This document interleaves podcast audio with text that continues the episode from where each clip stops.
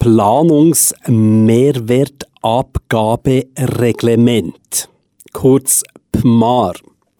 Das ist wieder einmal so ein Begriff, den irgendwelche Beamten oder Beamtinnen in irgendeinem Kämmerchen ausgeheckt haben. Das dachte ich mir, als ich vor ein paar Tagen das Abstimmungsbüchlein studiert habe und feststellen musste, wir müssen in der Stadt Bern über dieses Planungsmehrwertabgabereglement abstimmen. Eva Rapp, du hast das jetzt mal genauer angeschaut. Was steckt denn hinter diesem kryptischen Begriff ja, es geht bei dieser Planungsmehrwertabgabe grundsätzlich um den Wert von Grundstücken. Diese sind in einem Zonenplan festgelegt. Es gibt zum Beispiel Industriezone oder Wohnzone. Jetzt, wenn ein Grundstück durch eine raumplanerische Maßnahme eine Zonenänderung erfährt, kann das sein, dass dieses Grundstück eben mehr Wert erhält.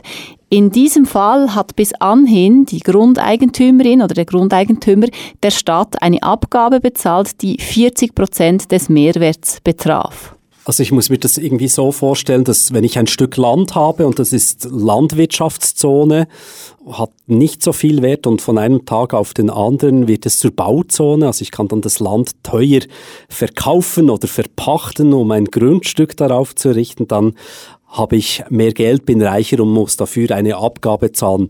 Aber warum müssen wir jetzt über dieses Planungsabgabereglement abstimmen? Bis anhin war diese Planungsmehrwertabgabe kantonal geregelt, jetzt aber braucht die Stadt ein eigenes Reglement. Und dieses Reglement, das der Stadtrat verabschiedet hat, sieht so aus, wenn ein Grundstück neu eingezont wird, dann beträgt die Abgabe 50 Prozent. Wenn ein Grundstück umgezont oder aufgezont wird, das heißt, wenn das Grundstück eben mehr Wert erhält, dann beträgt die Abgabe 40 Prozent des Planungsmehrwerts. Die Stadt will eine verdichtete Bauweise fördern, deswegen ist die Abgabe bei Um- und Aufzonungen tiefer. Das Prinzip, das dieser Planungsmehrwertabgabe äh, zugrunde liegt, ist das Prinzip der Rechtsgleichheit.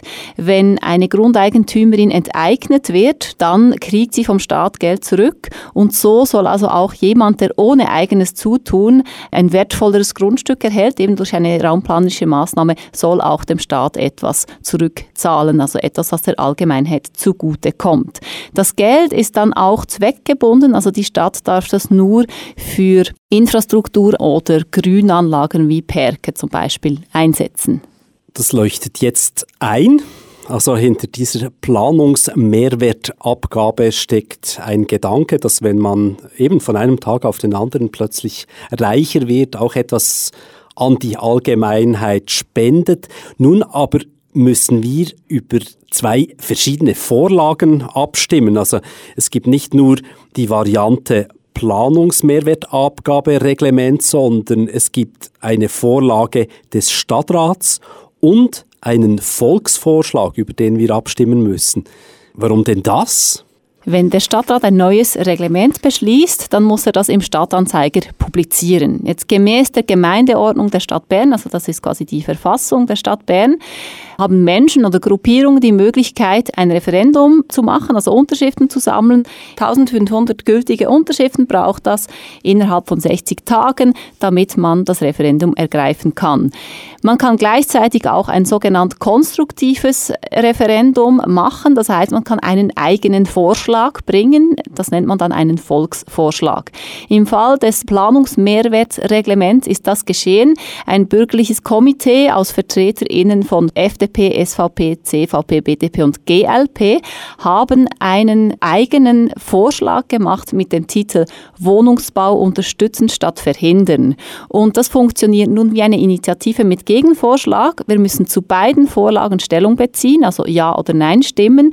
Und dann haben wir die Möglichkeit, uns zu entscheiden, ob wir eben dem Vorschlag des Stadtrats oder dem Volksvorschlag den Vorrang geben, sollten beide Vorlagen angenommen werden. Also das klingt eigentlich nach einer ganz guten Sache. Man macht nicht nur ein Referendum und sagt mal grundsätzlich Nein zu etwas, sondern man macht noch einen konstruktiven Vorschlag. Was jetzt passiert ist, mich verwirrt jetzt ein bisschen, dass dieser bürgerliche Gegenvorschlag, also dieser Volksvorschlag Wohnungsbau unterstützen statt verhindern heißt, weil Meines Wissens ist doch die rot-grün dominierte Stadt drauf und dran, äh, Wohnungsbau zu unterstützen, zu fördern in dieser Stadt. Also ähm, macht doch im Moment das Richtige, hat man das Gefühl. Das stimmt. Der Volksvorschlag ist auch nicht komplett anders, sondern ergänzt einfach den Vorschlag des Stadtrats durch einen Zusatz. Und zwar soll keine Mehrwertabgabe erhoben werden, wenn der Mehrwert bei Einzonungen weniger als 20.000 Franken betrifft und bei Um- oder Aufzonungen weniger als 150.000 Franken betrifft. Wertsteigerungen, die unter diesem Betrag liegen, also unter dieser Freigrenze, wie man das nennt, sollen von einer Abgabe befreit werden.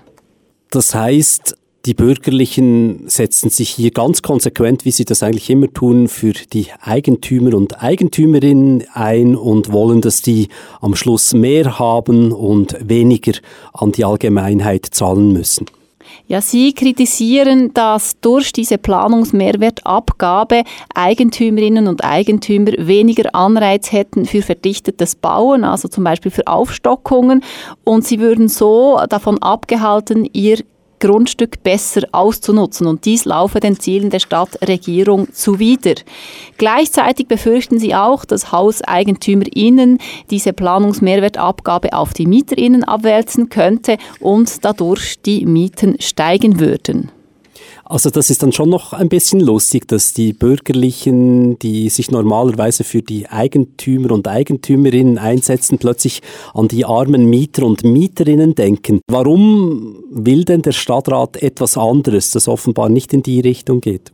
Ja, das ist natürlich auch das, was die BefürworterInnen des Stadtratsvorschlags als scheinheilig empfinden am Volksvorschlag. Dieser würde gar nicht den SteuerzahlerInnen zugutekommen, sondern großen Immobilienhaien.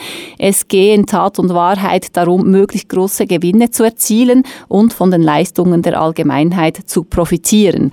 Denn genau dieselben Kreise, die normalerweise eben bei Transparenz, bei Mieten oder bei besseren Kontrolle von Mietzinssteigerungen eher blockieren, die äh, setzen sich jetzt plötzlich für das Wohl der Mieterinnen und Mieter ein. Das sei doch etwas seltsam. Und außerdem will natürlich die Vorlage des Stadtrats, dass die Stadt genügend Geld zur Verfügung hat, um eben Grünflächen erstellen zu können, die bei einer verdichteten Bauweise besonders notwendig sind. Und dafür ist die Stadt auch zuständig. Eva Rapp, vielen Dank für diese Ausführungen. Jetzt weiß ich ungefähr, wo ich das Kreuzchen machen kann am 10. Februar. Hinter diesem kompliziert tönenden Begriff Planungsmehrwertabgabereglement steckt eigentlich ganz einfach die Frage, gibt es in Zukunft mehr Geld für die Stadt und somit für die Allgemeinheit oder mehr Geld für Eigentümer und Eigentümerinnen, die das dann vielleicht eventuell irgendwann mal in der fernen Zukunft oder in der nahen Zukunft in etwas investieren, das dann auch allen dient. Also das ist die zentrale Frage, über die wir abstimmen müssen. Ich bin gespannt, was wir für ein Resultat am 10. Februar erhalten.